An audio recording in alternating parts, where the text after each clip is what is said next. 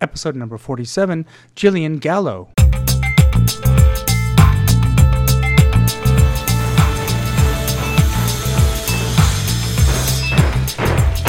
All right, cut to edge of stage. Great. All right, color frost. Check. One, two, three. Check. Stand by, please. Heads to half. Heads out. Letting cues one through ten. Down cues one through ten. Welcome back to The Title Block, a podcast about Canadian theatre designers, their history, and their craft. I am, as usual, your host, Michael Cruz, and this time I have an interview with set and costume designer Jillian Gallo. Now, it seems like a year ago now. Well, well, actually, it was a year ago now. This is how I record these things. That Jillian and I spoke about her early career at, yes, the Blythe Festival and the Stratford Festival. Surprising, at the beginning of what has become a very successful career. You know, I will be interviewing people outside of Ontario, I swear to God. But this is just what's convenient right now at my time in life, so uh, I'm sure you're going to enjoy this interview with Jillian. She's a remarkable designer and has a lot of interesting things to say about her early career and her life in the theater. Our conversation took back place back in July of twenty seventeen at my former home in Toronto. To support this and future conversations with fascinating theater designers, please consider supporting us at patreon dot com. Now, in the meantime, I'll keep it very short and sweet, so please enjoy this interview with designer Jillian Gallo.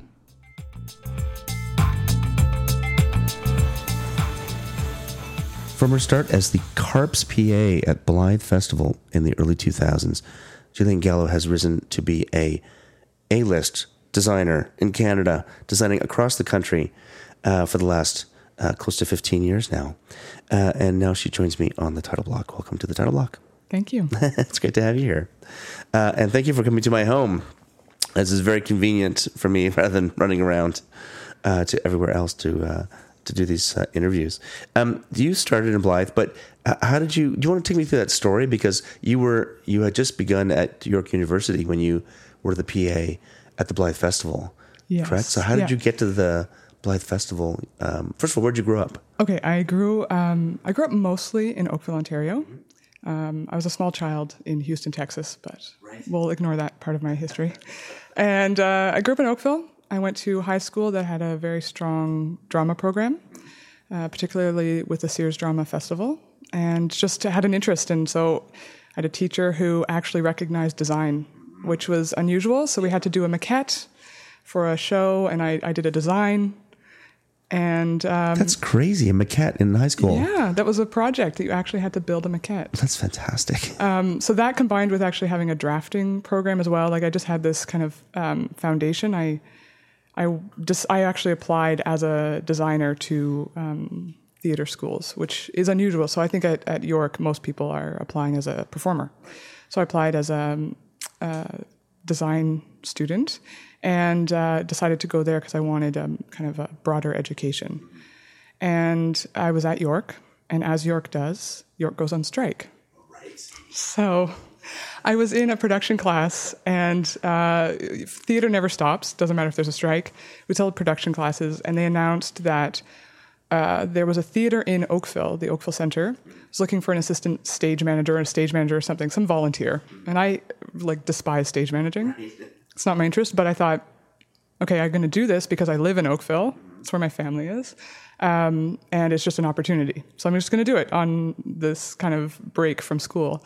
And I met Jennifer Jansen. Right. And Jennifer Jansen said to me, I think you would do really well at Blythe. Why don't you apply? I was still in, I think it was my second year. So I had very little knowledge of what Blythe was or the history of Blythe. So I applied, and uh, I got this strange phone call saying, can you use power tools? And I lied, and I said yes. And uh, I got this job as the, the production assistant carpenter, and that's kind of the beginning of all the relationships that have kind of formed my career. That's incredible. Jen Jansen, of course, was the stage manager. I think she was the production stage manager there for a couple of years. She might have been, yeah, but... Uh. She but, was definitely around there, and uh, you know, a big part of the reason I got the job because mm-hmm. she recommended. She said, "Yes, this person is capable." Right. That's incredible. Yeah. Uh, and who hired you? Who was um, the T D? I'm trying to remember. Well, the T D, uh, Doug Morham and Dave Surrett. Oh, right. were the, the people there. So I'm not sure if it was Doug that spoke to me or if it was Dave. I can't remember. But uh, can you use power tools? Sounds like a Doug question. Yeah. So that, I think that is probably appropriate. Okay, that's awesome. And so you end up in Blythe. Yeah. So you grew up in Oakville, and Blythe is this little teeny town. It was. Which is, yeah. Blythe is a is a famous theme. Famous theme. It's a theme on the podcast as well. I've talked to lots of people. Mm. I, probably because I. Uh, went there. I was there for like seven or nine seasons, so I enjoy Blythe. What was your first experience when you got there? Like, uh, what was your impression of the place? And oh and tell us what you worked on. Well, uh, the impression was interesting. I did actually. I think I went to visit with my mother um, to see just what Blythe was, and discovering that like I don't even think there was a bank machine then. Um, yeah, obviously was not a liquor store, the small grocery store. But I remember my first night there, I was staying, um, I was billeting in a house, I believe, and I hadn't planned that it was a, a holiday, and I didn't bring any food. Right. So all I had was a loaf of banana bread that my mother had made me, and that's all I ate. For the whole day was this like one loaf of banana bread. That's banana a cla- bread. That's a classic story because everything was dead, was closed.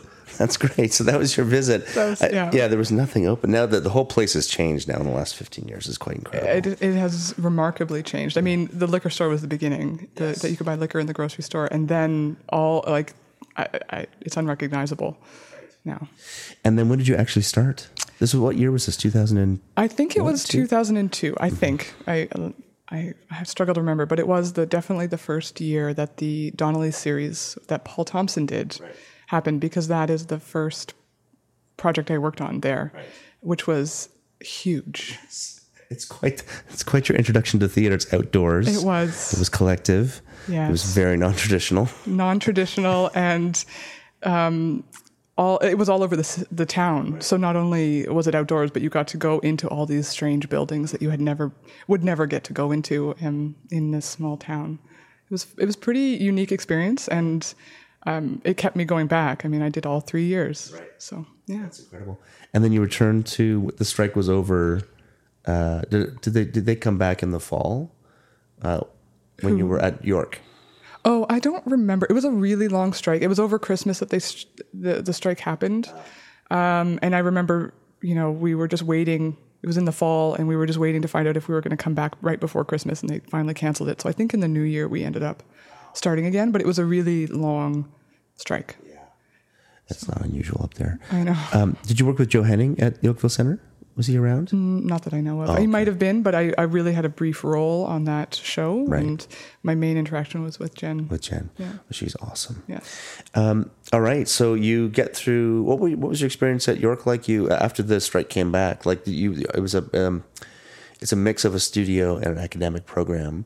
Uh, what shows? Do you remember the shows you worked on? Or I worked on to... a, a variety of shows. Um, uh, from anything from the sound tech to carpenter to, um, you know, you get a, you get put on whatever crew they deem, um, and then in your final year you can design. And I did um, design a show that I'm now blanking on the name of. Um, I did the costumes for it, and that that was a strange circumstance because I actually hadn't pursued costume design right. in New York. Um, I was much more set design, and um, they always encouraged you, said you have to do two designs at least. You'll never get a job. Um, so I peripherally did uh, costume design, and then I got the costume design in my final year, but I wasn't taking fourth year costume design, which apparently is not allowed. Oh. So you have to do both. And so I had to end up doing that as an independent study um, to get that credit. It was very confusing, but it was um, it was an interesting kind of um, circumstance that pushed me into costume design that um, I suppose has helped me because I've done a lot of costume design now, yeah. um, a lot more than I do just set design. I do a lot more just costume design. So. Uh, many of the costume designers I talk to tend to have a um, sort of a long love of clothes right from an early age. So being thrust into that without having any notion of really wanting to seems a bit yeah. uh, different. But uh, how, what's your relationship with, like, did you find it was easy to adapt that three-dimensional thinking to a different, to, to the human body as opposed to um, you know, it, designing for the stage? I suppose. I, I always feel like I still... struggle with costume design in some ways. Um, I don't. I don't enjoy sewing or the creation of costume. I always joke with my mom that I paid fifty thousand dollars to learn how to sew because she always knew how to sew, wanted to teach me when I was a kid, and I could not care less. And I went to university and I had to learn how to sew. Um, so it's not a, it's not something that I feel at home with, in that I could uh, produce costumes myself, whereas I, I do actually feel at home building objects, things, structures. Um, so the, what I find...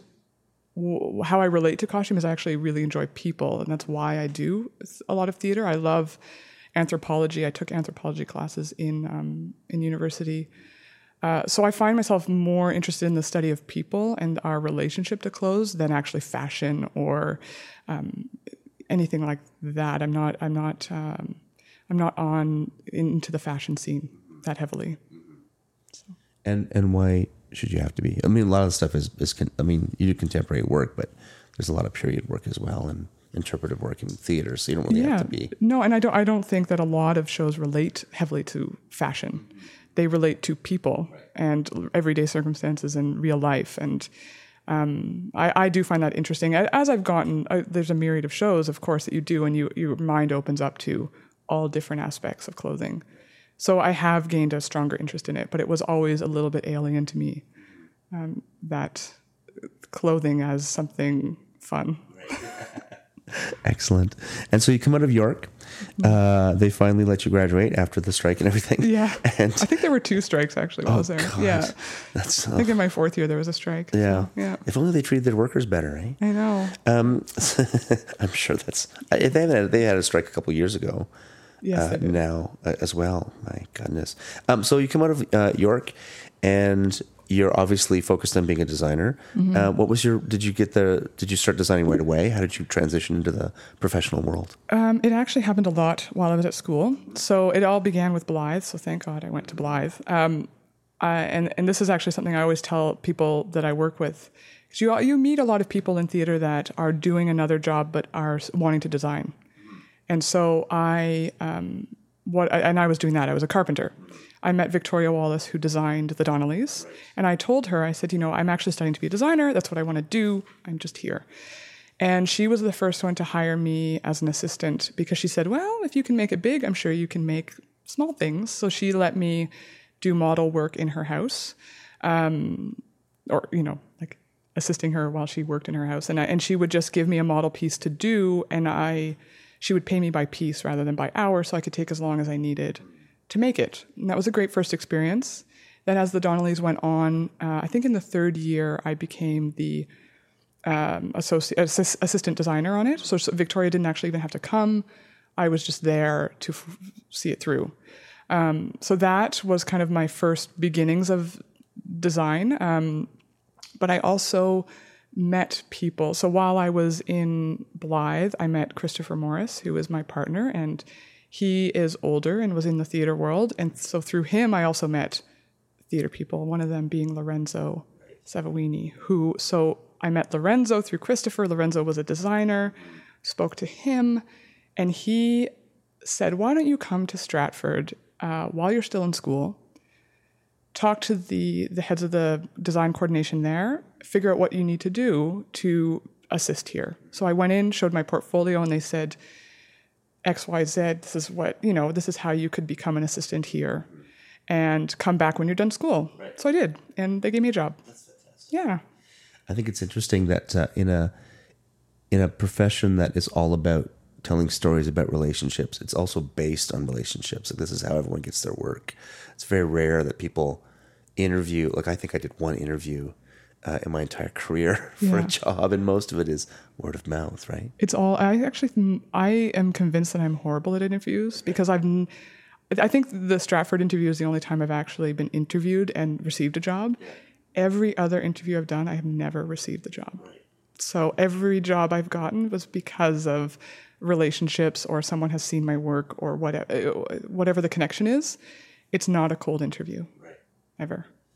Uh, yeah, yeah, exactly. Um, now, were you? Um, so you were assisting at uh, at Stratford uh, right out of school. How was uh, how was getting into that machine? Like, that was, again, totally different than any other place that works. Um, certainly not Blythe, although they do share a rep. yes. kind of philosophy, which yeah. is interesting. But uh, how was your experience at Stratford? Like, what was your first show you worked on, and and uh, and how did you find working in the machine down there? Um, I th- I was very fortunate in my kind of transition into Stratford because I was straight out of school. I, I suspect they gave me a smaller show because of that, to learn the system. They also paired me with Peter Hartwell, who was someone who knows Stratford and who had been there before. So uh, we worked on Orpheus Descending, directed by Miles Potter. It was at the Tom Patterson, and it was a, an amazing experience. It was so great. Not only did I learn a ton from Peter, but from all the artists at Stratford, to just see people actually making shoes, making hats. And this straight out of school was kind of mind-blowing. And you also, um, you have to recognize what it is that Stratford is a unique place, because then, uh, you know, the shows that I was doing on my own, I was like in my house trying to make all the props and make all the costumes. So you you have those two things happening at once, which are quite interesting to see the diff- the diversity of how work is created. Um, so that, that first show was a fantastic show to work on. And then my second year, I also worked with Peter Hartwell. So I had like another relationship that was already established. And in terms of the machine, I didn't feel the machine. Right. Um, and I think that was of great benefit, because I did feel it in my third and fourth season a, a little bit more. Right. Yeah. Yeah, I just interviewed Peter Hartwell a couple, about a month ago. I'm thrilled to hear that. Yeah, we had a really interesting, interesting conversation. Half of the conversation was, uh, it'll be, it'll be coming out in the next couple of weeks, but uh, this will be, uh, which for people listening on the podcast is about the middle of, uh, uh, near the end of June. But uh, yeah, he had a lot of, half of his career took place in England. So there's a whole lot of people that we don't know over here. Mm-hmm. It was a really interesting conversation, but he's a really down-to-earth guy. Uh, and a great person to assist, I imagine. Like he's uh, he was. He's he's very meticulous uh, in his expectations of model building, and uh, he does his own drafting, so that wasn't a part of it. And I did set in costumes. They now separate them, I believe, as assistants, but at that time, I was just Peter's assistant. Right. And I think I prefer that method, but I know that for the system there, yeah. what they do now works. Um, his his experience with costume is not as strong, or his... his confidence in his costume design. I would disagree that his costumes aren't strong, that he says those things. Um, but his confidence with it. So he's very collaborative and open um, when he works with cutters and when he works with actors, because he he feels that he needs their input. And I think I learned from that, right. that openness. Yeah. Um, Yeah, I imagine that, the, that those first few years where you're assisting, you're kind of generating your own process as well. Mm-hmm. Especially coming out of university, you have a process. You know what the process should be, but you haven't really developed your own exactly. work, right? Yeah. So, um, and how about, uh, so working with Peter, um, uh, any other designers you worked with at uh, Stratford as well? I worked with Philip Clarkson on um, The Merchant of Venice. Uh-huh. And then the following year, I, it was... Des McAnuff's first show, which was Romeo and Juliet. So they, they he brought in American designers. Uh, Paul Tazewell and Heidi Ettinger did the Romeo and Juliet. Yeah, and that how was my last season. How did you find working with the Americans um, compared to Canadians? Well, the, the set designer was not around very much at all. And um, that that was fine. It was difficult. Communication-wise, it was difficult in trying to understand what someone wants when they're not there to see it. Um, what, that was challenging. And... Um, But Paul was Paul is brilliant to work with.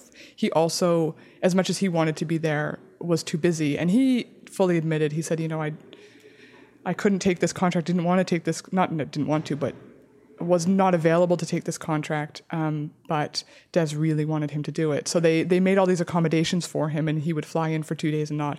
What was really difficult was um, I was doing fittings and having to, you know, send photos with all the questions of the fittings, and it, like fittings would take a day because of the time it took to get the answers. Right. Um, so they ended up getting me an assistant to assist because of the the scope of the show was just so much, um, and the demands out of rehearsal were getting bigger and bigger and bigger, and um, we had tons of blood. It was Romeo and Juliet, and you're like, why is there so much blood?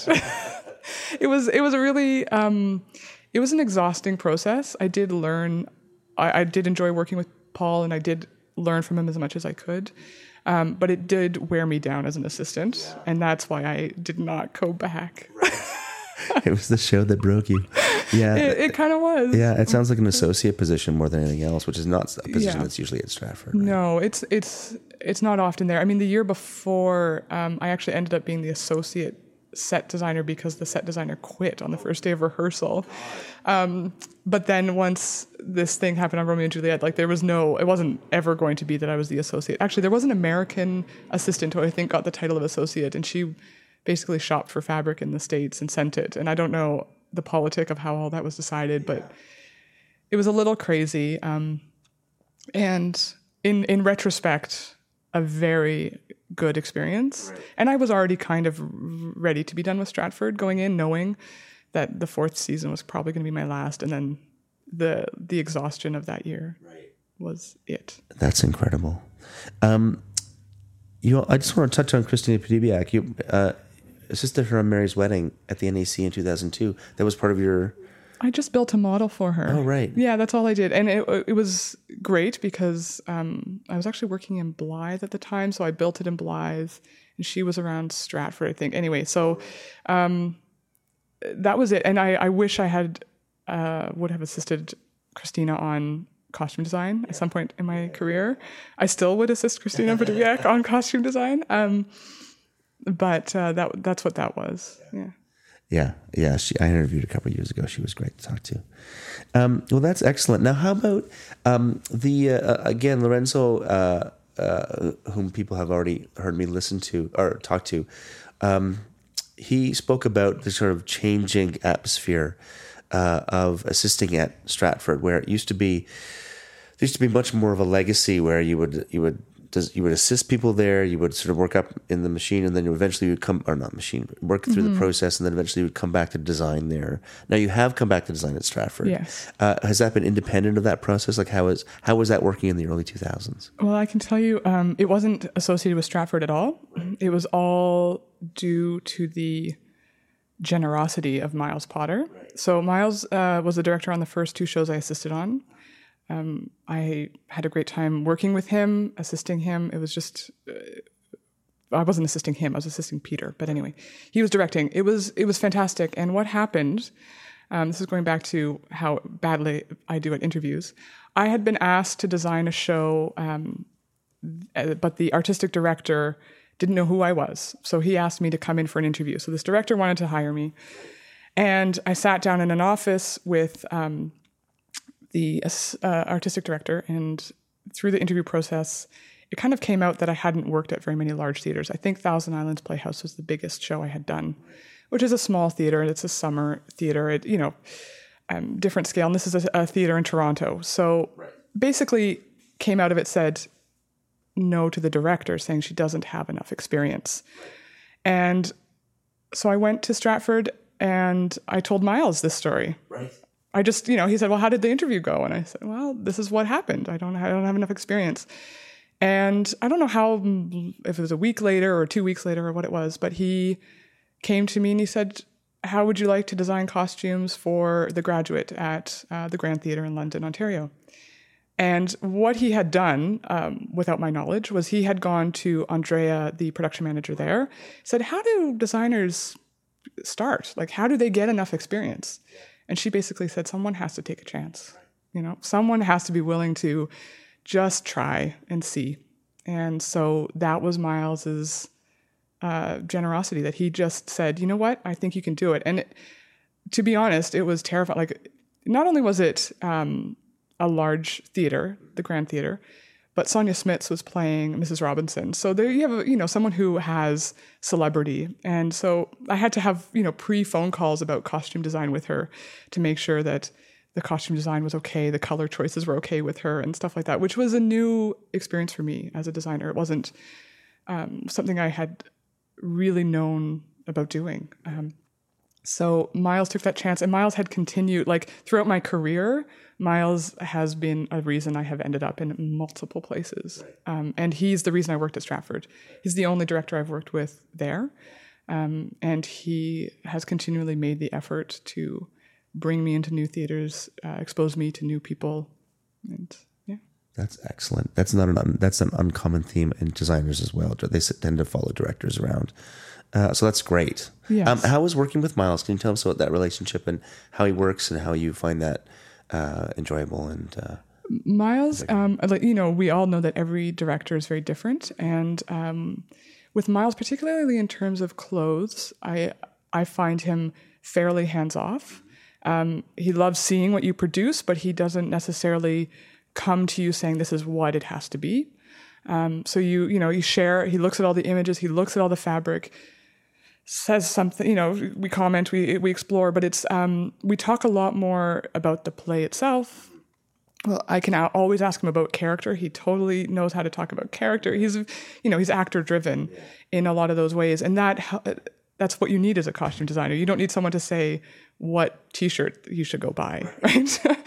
That's actually not usually that helpful. Um, so he's he's great in that way. And then I always joke with Miles that if he gives me a costume note, once we've done dress rehearsal, it must be really bad. Right. Because he usually doesn't, like the best part is if he doesn't notice it. Right. Because that means it's not a costume, it's just, it's seamlessly is clothing.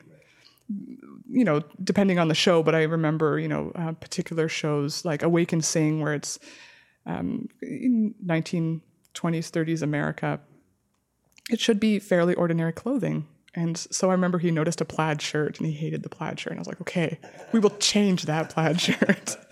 Because if he noticed it, that's, you know, that's not good. Yeah, exactly. Yeah.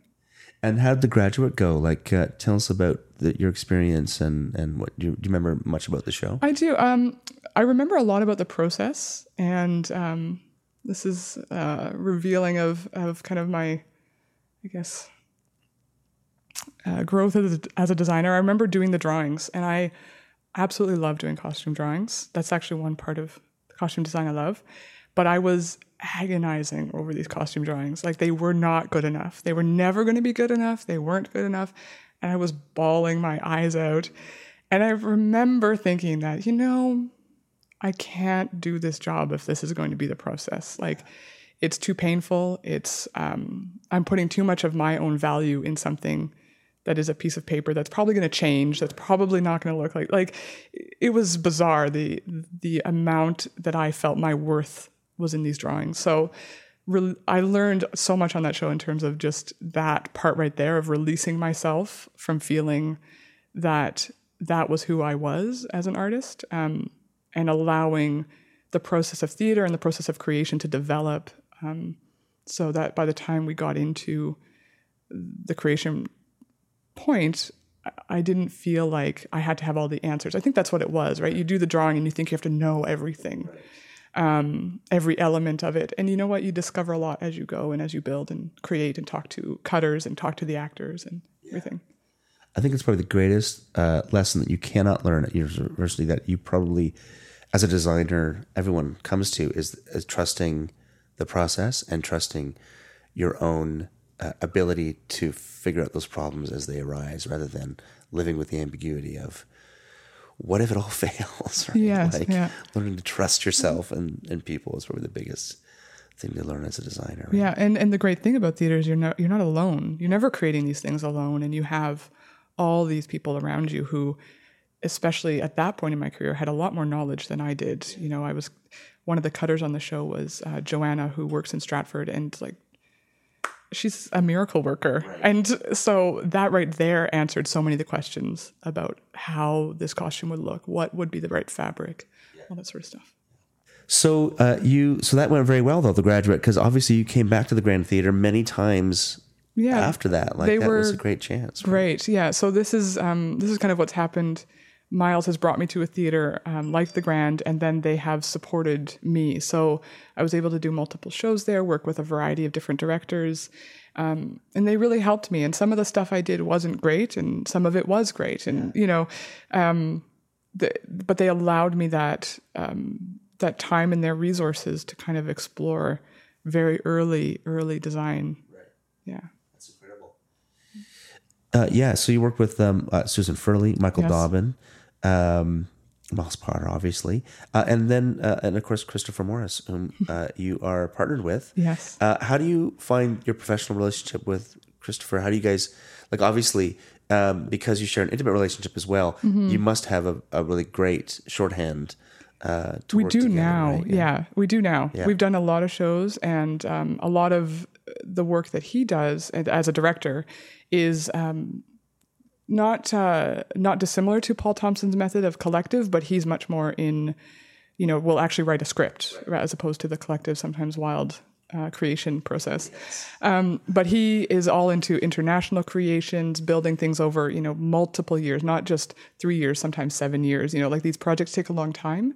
And he always includes design. Um, so uh, Michelle Ramsey's been the lighting designer a lot, and right. she's been involved early on in the process. I've been involved, and it's just, um, it adds a deeper level. Like, I don't necessarily think all the workshops I have done with him have necessarily created a design, um, but it is a, a little bit of helping.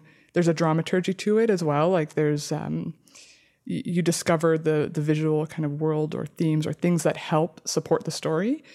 But when it comes to the, the actually designing the show, once the script is ready, it's ju- it's just in you. You know it, and you're, you know um, what the story needs in order to be supported. But then Christopher himself is also a certain particular style of design uh, director. And uh, I remember for his show Night, There's t- like it's very episodic. There's tons of references to things where you think you need a house, you need this, you need that, and he is like, I don't need anything. I like all we need is a radio, and we need a gun, and we need a box of bones, and you know. So he leaves it wide open um, in terms of how he, because he's written the script, he knows how he's going to direct the script, and that has developed. So his his subsequent shows have also had a similar style, in that there's not a lot of realism. And that allows, that it does give us a shorthand. We just enter um, the the process that way, and um, it, it fits with my this kind of leanings. I, I love uh, installation art, and a lot of those shows relate to installation art. And um, yeah, it, it does help. I mean, our first show together was hard, though. Right. I don't want to say that it's it's perfect. Like when you're working with your partner, you you have to not involve your relationship. Right. Right. So it's it's not about the personal part. And you also, what we learned on our very first show together, which was I Am Yours at Equity Showcase, which is one of my favorite shows because it was like, it was crazy. And, you know, that's one thing where you're at home. I'm like sewing bed sheets together and my mom is helping me. My mom's a big part of early designing, right? She's always there, hands-on, helping me till midnight. Um, so we we did this show, I Am Yours. And what we learned was that we actually couldn't, we had to stop talking about the show at a certain point. Right. Like we couldn't go home and continue to talk about the show. Right. We had to actually have a life yeah. of our own that wasn't related to the show. And that was the biggest lesson we learned on that one. And we've been able to do that now when we work together. It's not all about the show all the time, right. which is very healthy. Yes. Yes, I would expect that. That's great. Yeah. Um, Awesome. So the Grand Theatre is not the only uh, place you've been to multiple times. Manitoba Theatre Centre, uh, you've been to... Was that another Miles Potter introduction? It sure was. Wow, that's crazy. Thanks, Miles Potter. Yeah, indeed. Yeah. Uh, I've never worked at M T C. I, I, there's, I have lots of friends, obviously, that have. Uh, and we haven't spoken to it a lot about it on the podcast, so I'm mm. glad you're here to talk about it. What was your first experience there like? When did you first go? I did God of Carnage there. Right. Um, I don't remember the year. I think I've got it here. Yeah. Uh... twenty twelve twenty twelve Yeah. There you are. Yeah, yeah. So not that long ago, only five years ago. That's a, yeah, only five years ago. Um, yeah. So I did do costumes for Once Over the Cuckoo's Nest, but I didn't. Uh, it was first done in theater at Theater Calgary, right. So I didn't go to Winnipeg when it happened. Um, but Miles did hire me to um, do God of Carnage set and costumes at the main stage, um, which I remember being particularly funny because if you know God of Carnage, there are four people in it. It's small. It's a, like it's it's a it's a living room show. It's one set, right. four people, and then in the studio space, which is quite small at M T C, they were doing August Osage County. Oh, right. So it was the big joke about what? Okay, why are you doing that? Yeah. Why don't we flip these these around? I know um, Brian Perchulek, who was designing that set, was a little like, why am I doing the big show on the small stage? Right. I think it was Brian. I hope it was Brian. Oh my gosh. Um, anyway, uh, so we, that's the first show I did there. It was, um, a brilliant experience. It's a great regional theater in terms of, um, not only resources, you know, they have a great shop and great people, but well, I think the people are actually what make it great. So, um, the props department is full of people who like have so much experience. And I remember them offering things. So you're from a different city. You don't know a lot of things. You don't know the means of the theater. You don't know what you, sometimes you don't know what you can ask for. Like I've learned now, you just ask, right. But at that, sometimes at times you, you don't know what the options are, and, and they would offer, say, you know what, like, I think what you want is actually this. I, and I know where to get it. And right. so they would do things like that, which um, was brilliant. I just loved working there. I just, I found it very supportive and a positive place. And I've been fortunate enough to go there, I think, every year since that show, or maybe missing one year, I don't know.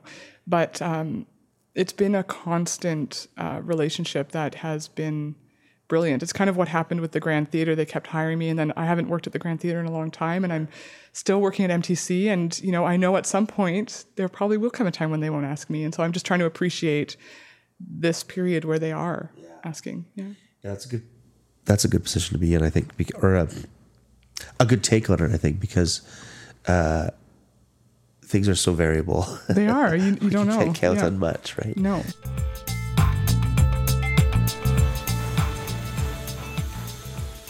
Hi there. Yeah, I know this interview is going really well, but before you skip ahead, just shuffle over to the show notes, if you could, and click on the link to the Patreon page for the title block. It does cost money to produce this time capsule of theater design history, and for a couple of bucks an episode, you can ensure that I can continue to put out great interviews with designers like Jillian Gallo. Please go to patreon.com slash the title block podcast and donate now. Thank you for your help. How was it returning to Stratford as a designer? How did you find that experience after you'd been an assistant, especially only within probably five or six years of leaving, mm-hmm. right? Well, I think it was actually, I I had no issues with it, or like there was no, um, I didn't feel a certain way about it necessarily. Like I was thrilled to be there as a designer and to utilize the resources and everything. Um, I the, the weirdest thing is that I, I was never sure how well I did with the assistants there, having been an assistant. And from what I'm told, I was a very good assistant. But I never knew if I was very good at working, like being a designer to the assistant. Like I wasn't sure if I gave them the right things or if they learned much. I, sometimes I felt like I was um, maybe still too young for them to learn from or something like that. But I don't think that's necessarily true. There's always, I think if if you're assisting someone, there's always something to learn. I feel like I could assist people now and learn things um, about their process and their choices and just being, um, I think other people have alluded to this, that you never get to work with another costume designer. It's so rare. So that that opportunity to just observe how someone deals with a, a costume is is great. So that was my, always my one point of, of hesitation there. But I did love designing there, and I loved working with the cutters that are just so brilliant, in the props department and all that sort of stuff. Um, It was it was a treat there. I I loved it, and I think I think the first show I did there was was it Three Musketeers, because it was huge. Mm-hmm. So I, I feel like there wasn't time to oh, even right. think like the the costume they would you know put on a costume to run across the stage, and they put on a costume to run across the stage. I was happy that I just knew the system of Stratford, so I could navigate uh, all the things that if you're just walking in cold trying to understand how to get something done can be it can be difficult. Yeah. So I knew how that worked. So I, I feel like I had a leg up in that way. Yeah, yeah I get the sense that uh, being an assistant at Stratford, uh, you're very much a traffic cop. Yeah. Like I need this. I need to have. I need to go. I don't know. Find some fabric. Okay, mm-hmm. We'll go talk to so and so and so and so, and then we'll schedule it next week for a buying trip. And then like that seems to be a lot what you're doing. You know, it's interesting because I.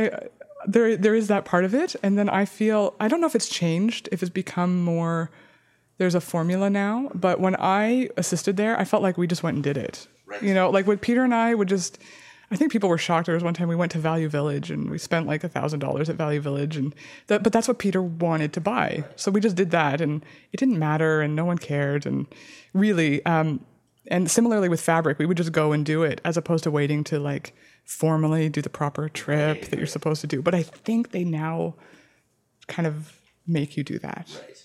I think we were just kind of, we were also doing the small show. No one really cared. Right. So um, we don't. We, we've. Uh, I've talked about process a lot on the show, so we don't really have to go into specific processes. But where do you find your inspiration? Like, do you um, are you a research-based uh, designer, or do you deal with like do you have your own kind of creative um, uh, well that you draw from? Yeah. Uh, like, how do you find your ideas? And, and I, I'm uh, heavily, heavily, heavily research-based. Um, so I t- spend a lot of time just gathering images, and I.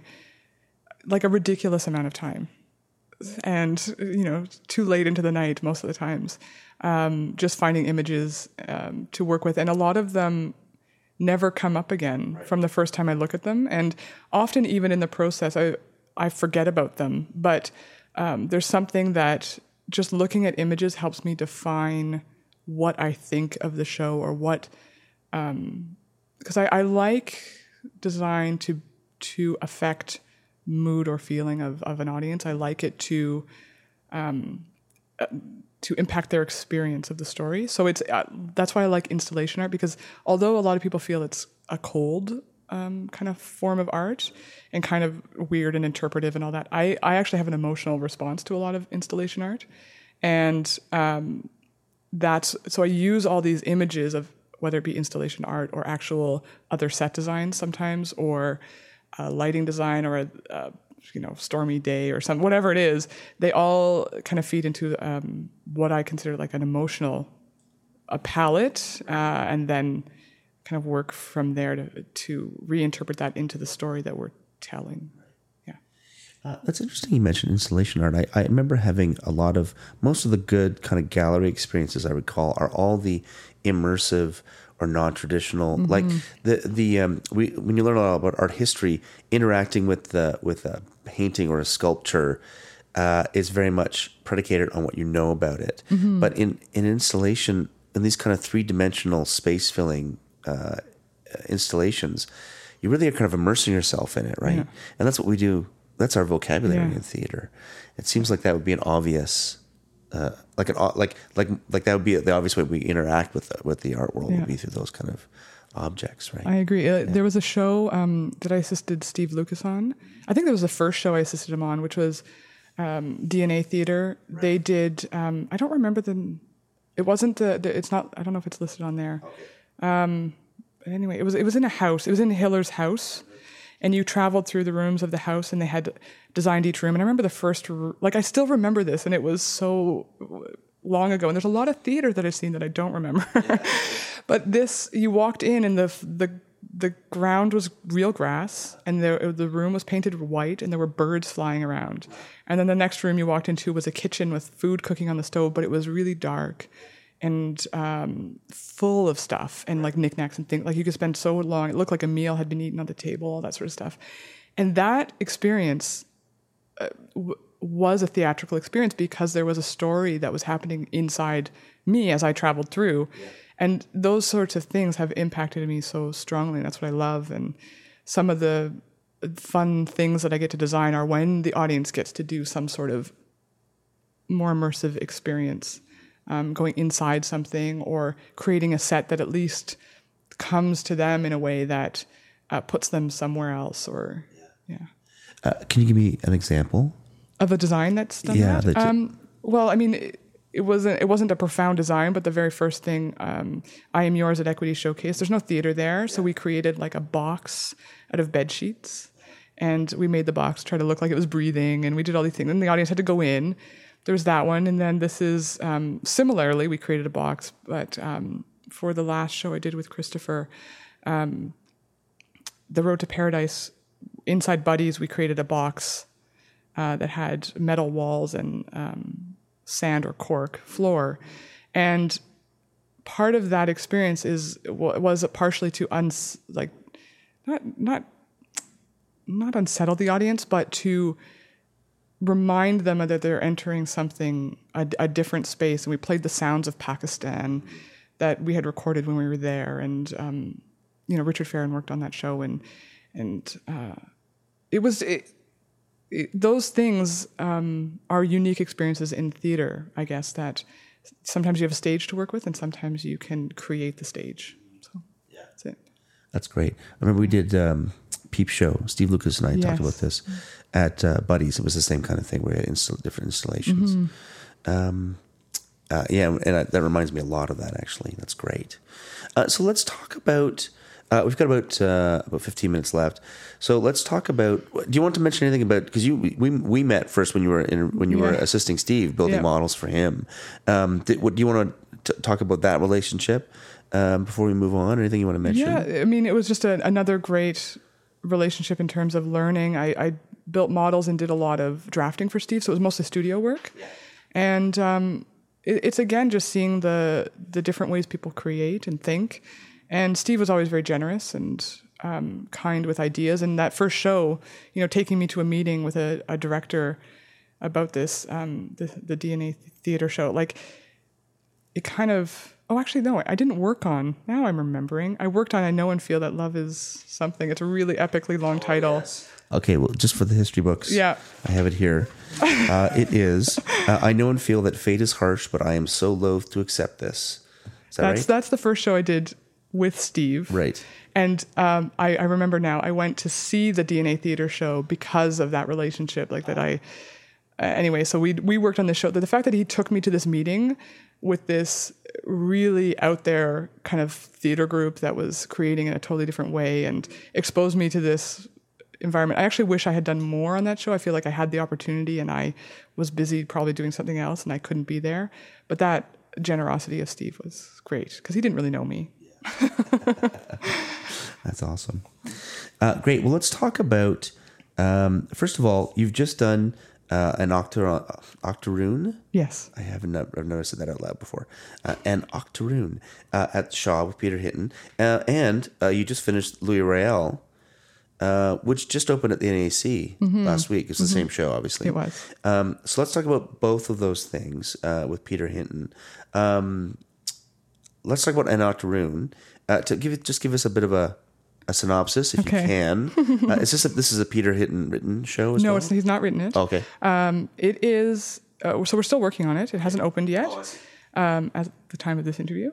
Yeah. Um, so Dion Boucicault wrote this play in the Shaw era time, and he was actually um, more famous than Shaw at the time. Melodrama, but uh, Branden Jacobs-Jenkins, an American playwright, has taken this play and re-examined it in a way, in a modern, like it, with his own eyes. But he's basically using that story to tell another story. Right. And so they're enacting parts of the octoroon, which is the original play. Ah. And he has written an octoroon. Ah. So it's both modern and period. It's um, totally, at, it's melodrama. It's totally outrageous, but it is extremely poignant uh, in terms of our relationship with race and with each other and our history.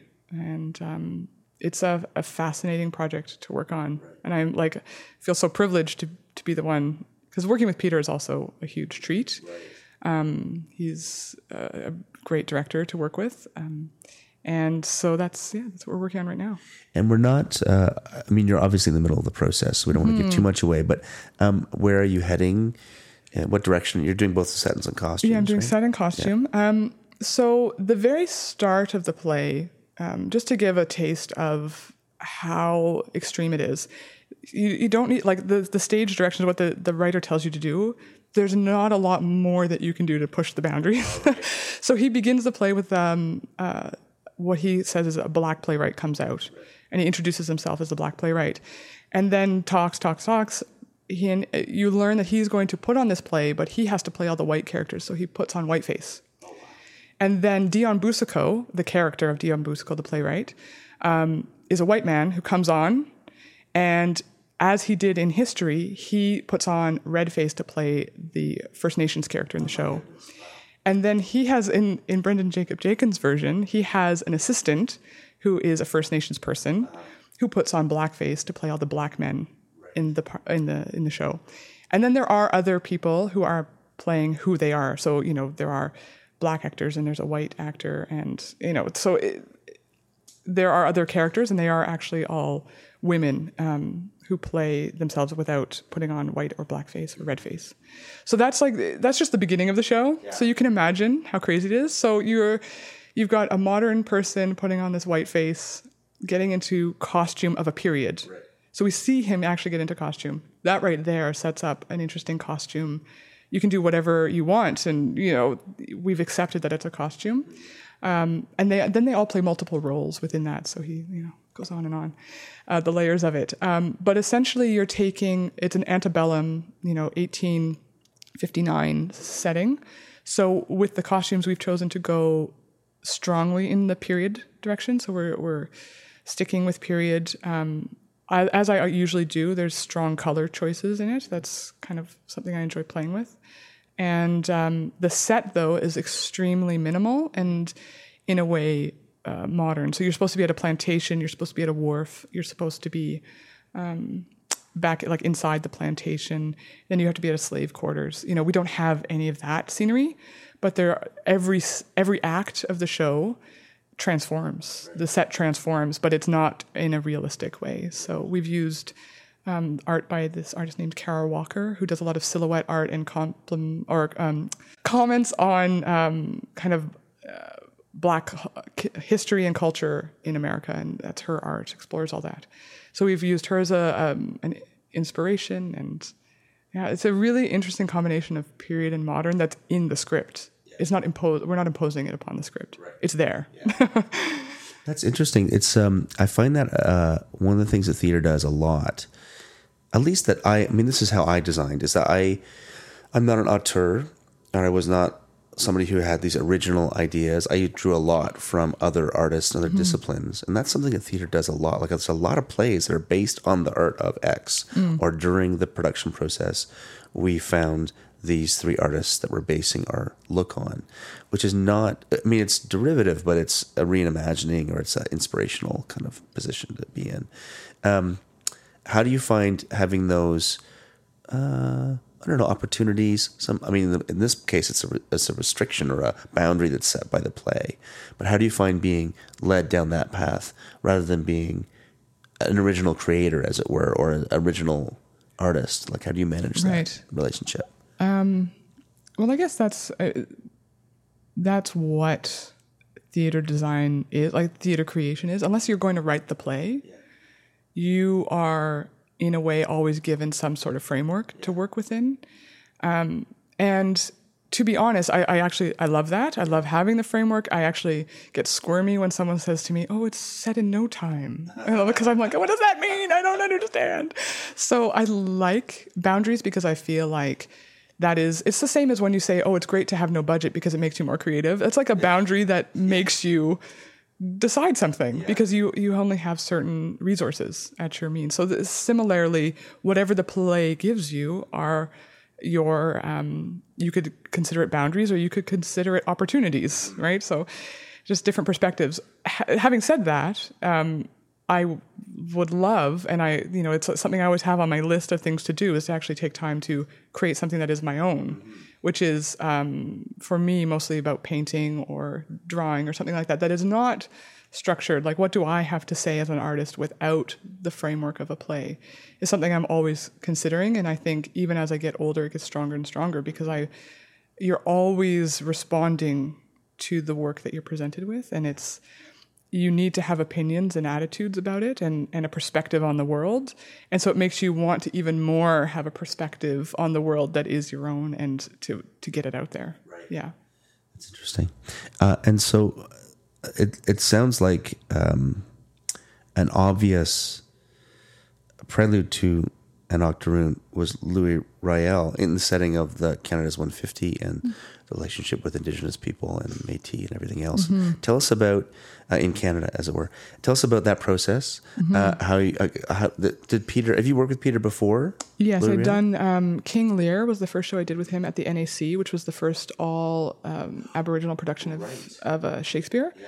So it was entirely uh, cast with First Nations, and. Um, Then I did uh, Thirsty, which was in their studio space, a smaller show. And then there was a, a few years kind of break, and then I did Louis Riel. So like that. Yeah. Uh, and so how was that process? How um, first of all, give us a synopsis of what uh, it's an opera. Yes. Uh, what uh, so do you know the the um, librettist and the and the composer? Like uh, Harry Summers is okay. the composer, okay. and Maver Moore is the librettist, and there's um, a French uh, contributor as well, which I don't remember the name of. Okay. Uh, which I think because of the translation issues, and the, there's French singing as well as English singing. Oh, I and all see. That, okay. You know. Well, that'll be in the show notes for yes. people to look at. Um, and tell us about, uh, this is a new opera.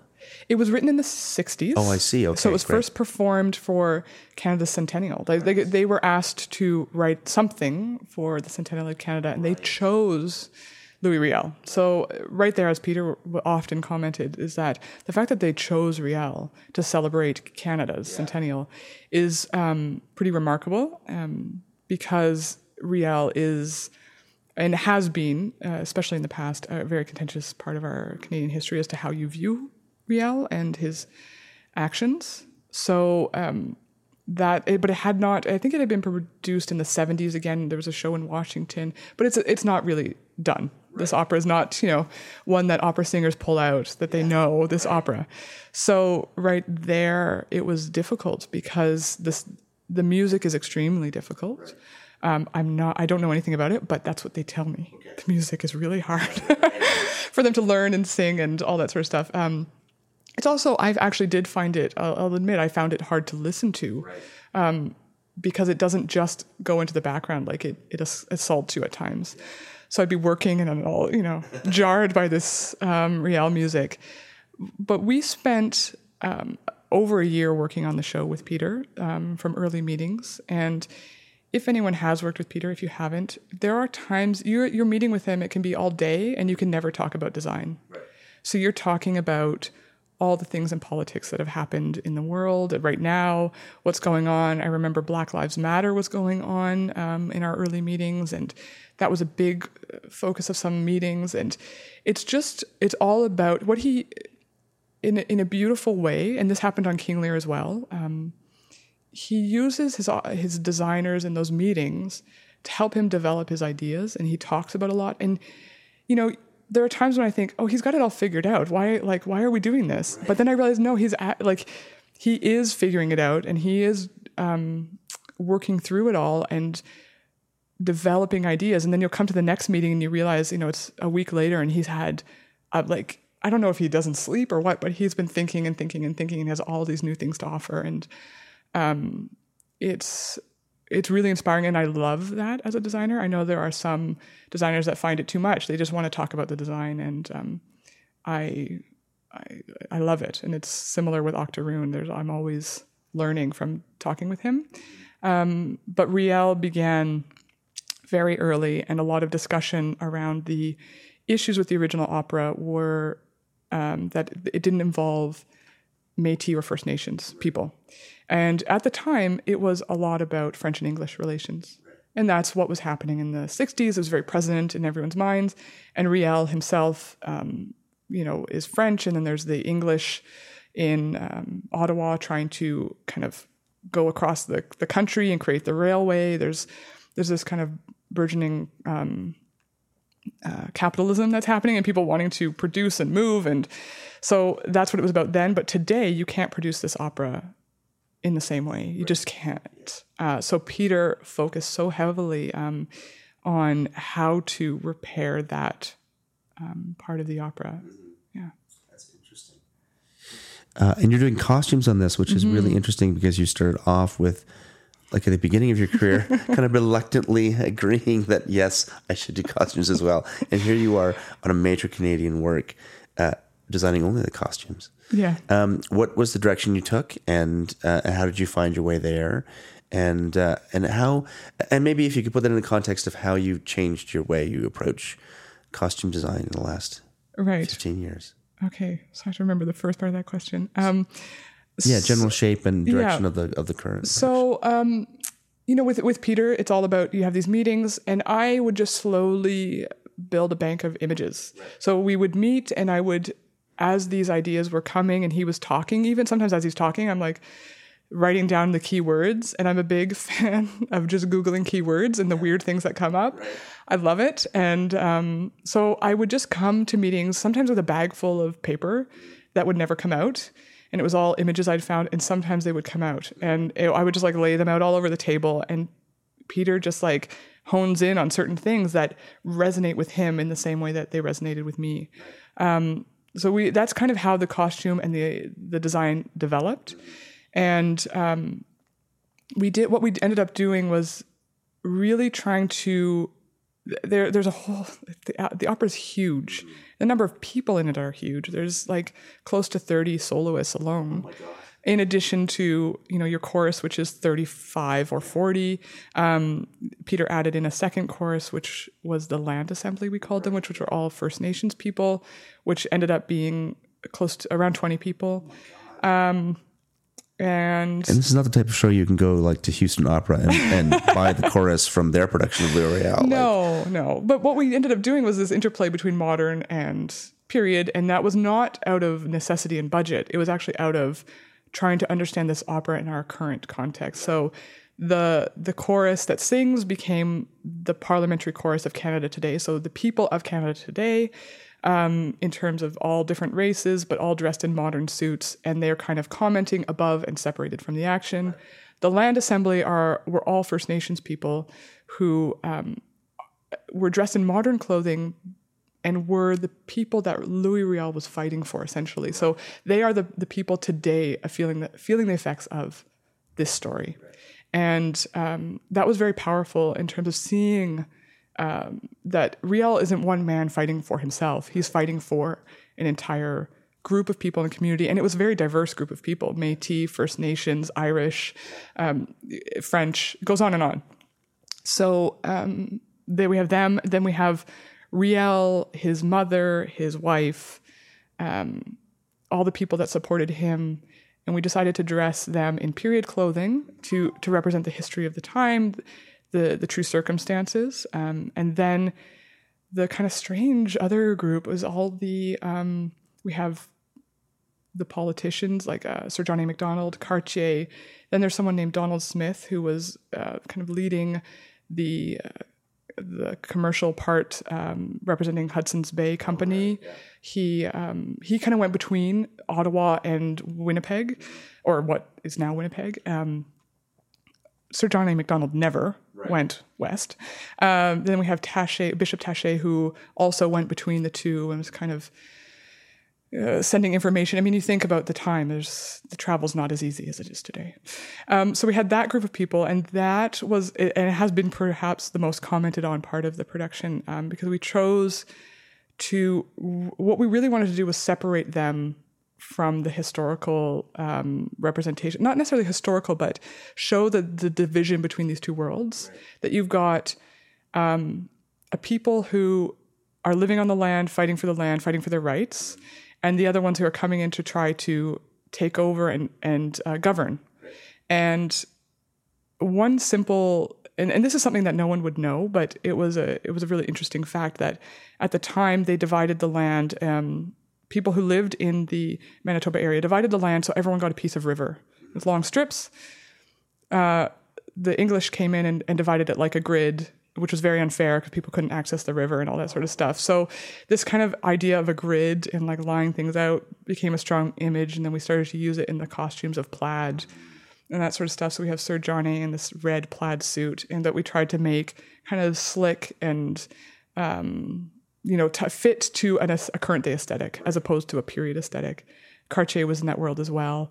And, but there's also, um, in the opera itself, the music used at that time, Uh, used in those sections is a bit, um, uh, it doesn't, it doesn't present Sir John A. in the, what we'd like to think of as our colonial kind of founder.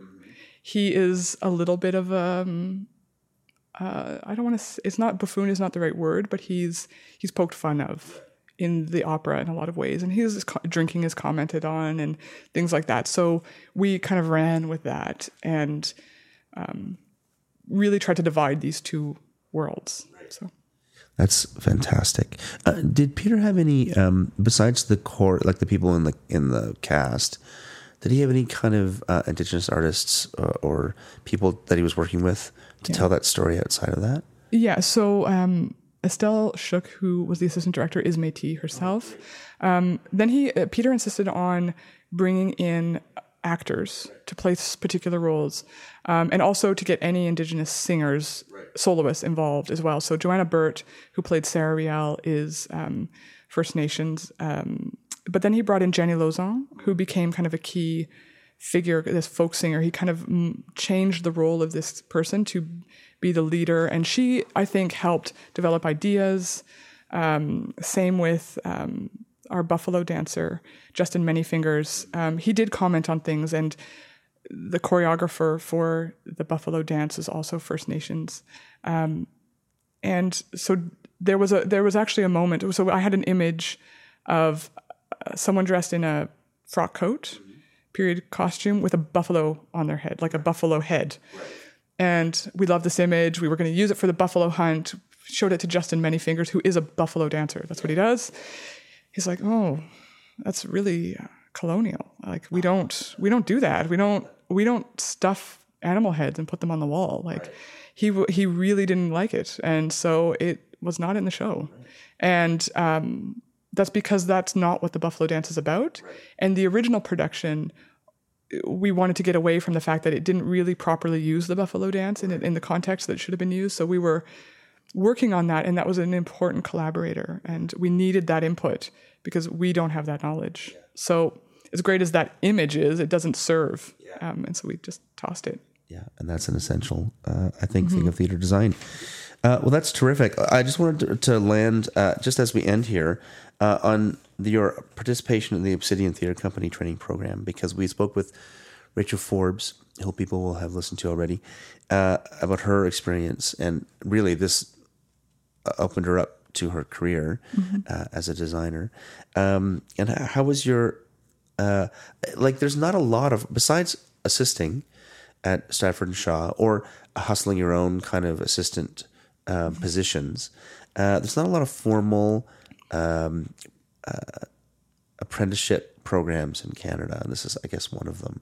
How was your experience working with young designers and uh, and, and, and prospective designers, and how do you feel, uh, what do you feel is important for them to learn, and how did you bring that to that experience? Um, I, I love doing it, and I've uh, every experience I've done with Obsidian's program has been very positive, and I, you know, what's weird is that sometimes you never know how their their experience was. Like, yeah. they say it's great, and but I, I, I don't know. Um, and What I all I do when I have an assistant is try to be as open as possible to either answer their questions or just tell them things as I think of them, uh, but involve them also in every aspect. So I remember the last um, Obsidian mentorship, um, Janelle Saint Clair was assisting me, and we were building this model, and it was like tedious and really difficult. And I think it kind of drove her crazy. Right. Like, she was going crazy. And the cra- the the worst part of it was that th- we built this, all these, like, we were building mini flats, and it was just over and over and over and over and over again. And then we decided to build the set in a different way, and it, we got cut. Those, like, oh. we're all cut. So I think that was a brutal, like, she, when I told her, just like, uh, face dropped. I was like, yeah, so we're not using those anymore. Um, which I think is a great lesson of being able to, to not be precious with ideas or Um, things that you've spent hours and hours and hours and hours on. Um, the one thing that I've found I keep recently telling, because I, I have had a few assistants. I don't, I guess I didn't list on there. Um, uh, Tanya Grieve, the stage manager, yeah, works, yeah. What school is she at again? George Brown, is it? Uh, she's at Humber, I think. Humber, Grieve, yeah. yes. Uh, so she uh, set me up with someone recently to also assist. So she came to my studio and we we're talking, and, you know, she brought up the fact that they're constantly told that you can't make a living as a designer. Right. And I don't like uh, perpetuating that story. And the pre- reason I don't like doing it, I, I understand that you want to give people a realistic perspective on the lifestyle you might lead and the choice that you've made. But I think it also sets up the belief that you don't deserve to be paid more. So if you tell people in school, you know what, you're never going to make money, this is, you're going to be poor, like, just accept it. And it, sure, you weed out the people who don't want that life. Yeah. Great. But then you've got a group of people who are willing to be paid uh, what less than they deserve. Yeah.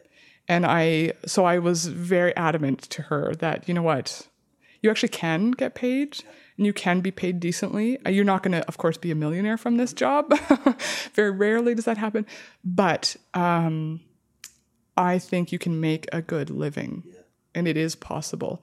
It's not easy. And there are, of course, but that's the same with any job. Yeah. Like, there are sacrifices and choices and there's there you just have to be aware of the choice you're making. But that is the one thing I try to say to people, that, you know what, don't accept being paid less because you think that's just the way it works. And that is a great optimistic note to land on. A rare optimistic note at the end of the title block. Thank you very much, Jillian. It's great to talk to you. Thank you. That was designer Jillian Gallo speaking to me from Toronto in twenty seventeen. Next time, a special presentation of a conversation about the history of eighteen thirty-seven, the Farmers' Revolt, recorded at Blythe, Ontario by a friend of the podcast, Beth Cates, this past week. After that, a conversation with Siobhan Sleeth. The music for this podcast is by Vern Good, with voiceover by Gabriel Cropley. Please go to Apple Podcasts and give us a review. It'll help get the word out about this podcast and share the history of theatre design in Canada. And you can follow us on Twitter at the title block C A and on facebook.com slash the titleblock podcast.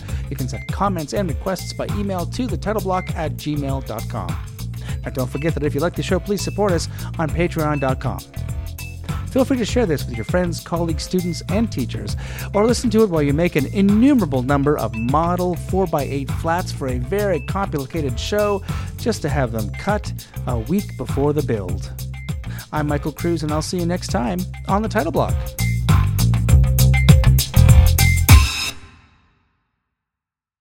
You did The Red Priest. Where, where did Recently. You do the, where did you do The Red Priest? Uh, at Alberta Theatre Projects. Oh, terrific. Who was in it?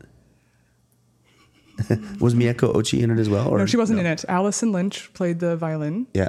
Um, Jamie, I'm trying to remember her last name, Konchak, uh-huh. I believe, was the woman. And oh, then yeah. we had a change of cast at the very last minute for the man. Right. So I'm struggling to remember his name. Oh, that's okay. Because it was so last minute. Uh, but it was the original Ashley came. Oh, Ashley came did back it. Oh, and great. Did it. Yeah. I did The Red Priest in Toronto. Oh, interesting. Um, at the with Ashley and Rob Jenkins. Rob Jenkins. Ron Jenkins directed it. And Mieko was in oh, okay. the Toronto production because they had just done it in, in Alberta. Where was it?